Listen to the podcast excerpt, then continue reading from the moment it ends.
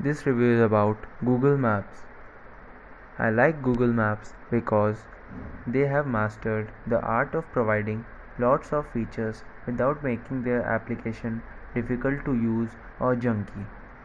I prefer this over the Maps, Maps app that comes with my iPhone because it's much easier to edit my trip. If I don't want to uh, take a certain bridge or highway, Google Maps can show me alternate routes and the additional time it would take in only tiny place on the screen.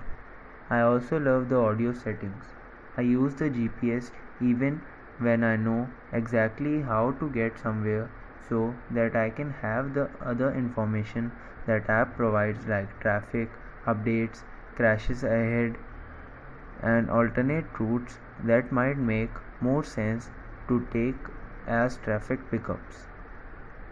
I can set the audio to alerts only so that I can hear my music without all of the turning instruction just the traffic alerts.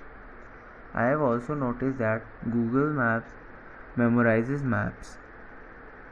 When I lose signal of my phone, I don't lose the GPS because Google Maps has already saved my trip in its memory. Lastly, I discovered another feature that I use all the time now. I live near a huge outlet mall and it is always a hassle to know which door was closest to the store that I wanted to go. But one day I put the store in my GPS not knowing it was a outlet mall and the Google Maps took me to the best uh, best door automatically. I love Google Maps and I wouldn't use another GPS application.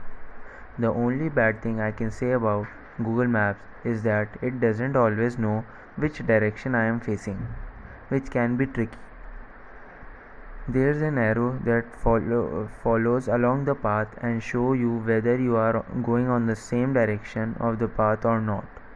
There were some were sometimes when the arrow was pointing in a different direction than the path so I made a U-turn and later realized that I was going to the uh, right direction before.